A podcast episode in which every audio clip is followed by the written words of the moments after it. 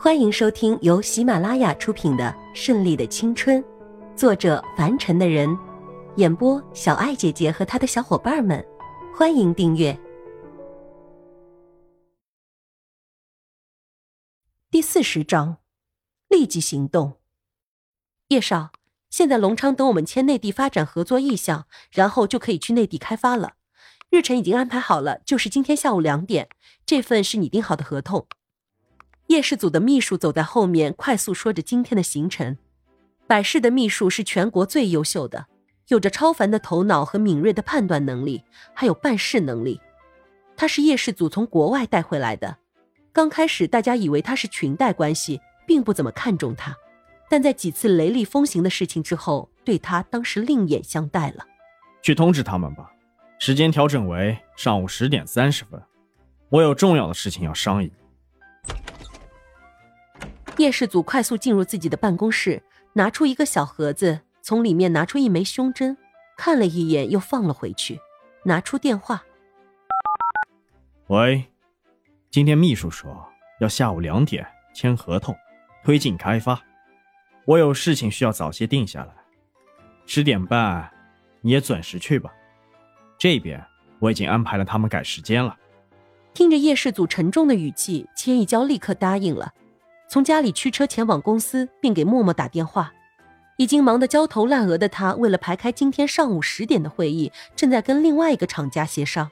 十点半我会准时去，让他们准备好所有的资料。好的，在这种正事上，默默是从来不会开玩笑的。刚放下电话，就对下面的人说：“赶快把要准备的合同全部带齐，其余的先放下手上的事，一起准备十点半的会议。”而叶氏祖又拨通手机。那边懒洋洋的声音，朦胧中正做着美梦一般，但是很不耐烦被打扰醒。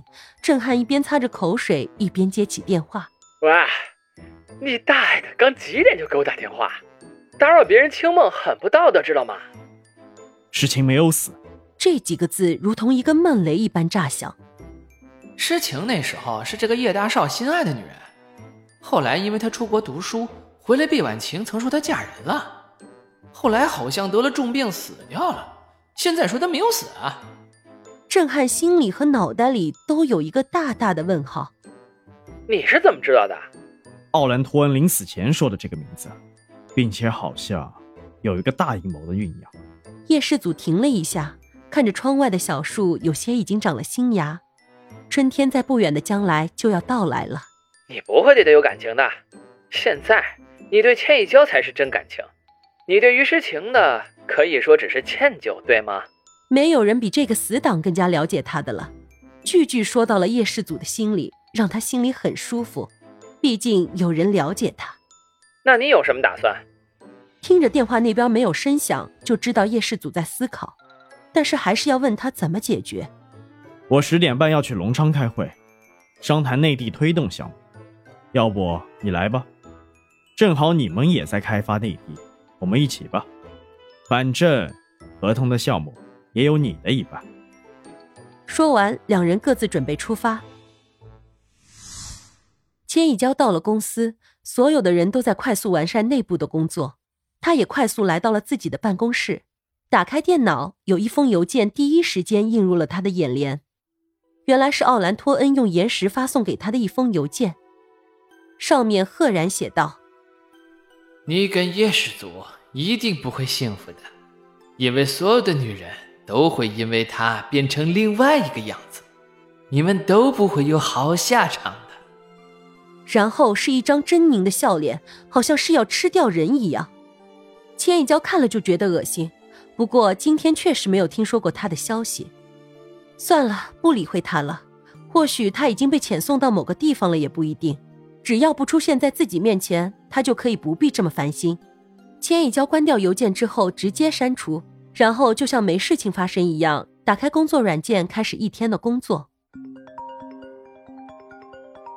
电话铃声突然响起，喂，老头子啊，什么事情？你以后可以安枕无忧了。您帮我解决了奥兰托恩那个混蛋。千一娇的声音兴奋起来。有些激动，急忙问老爷子：“只有老爷子有这个能力，几年前是这样，现在依然如此。”但是老爷子的声音却有些疲惫。这一次真不是我，而且我也是慢了一步。真正搞定这件事情的是叶世祖。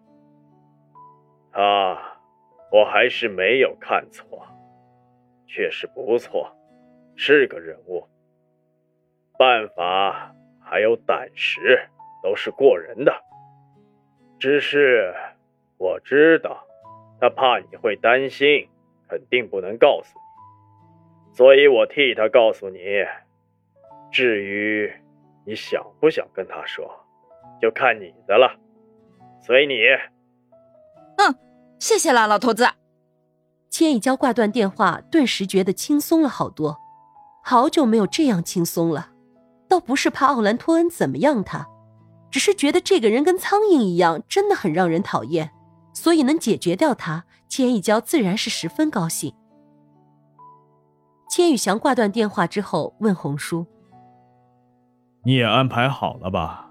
一定要给他做好收尾工作，不能出现一点差池。”老爷子自然知道他有能力，但是还是要一切安排妥当，这才放心。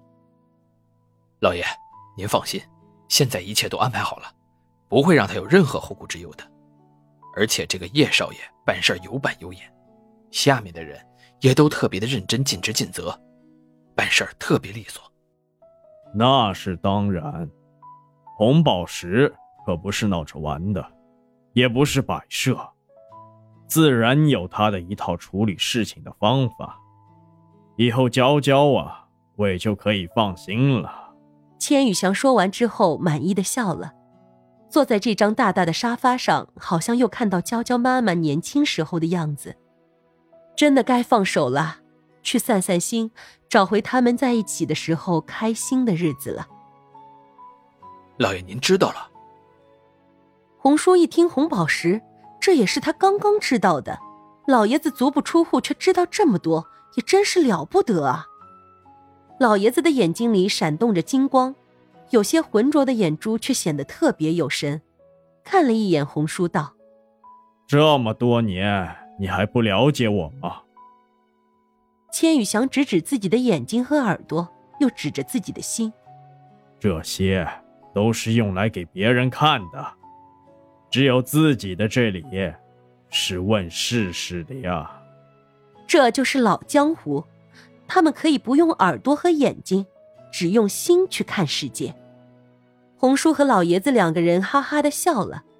是啊，有什么事情能瞒得过这位老人呢？本集播讲完毕，喜欢的话就订阅吧，下集更精彩哦。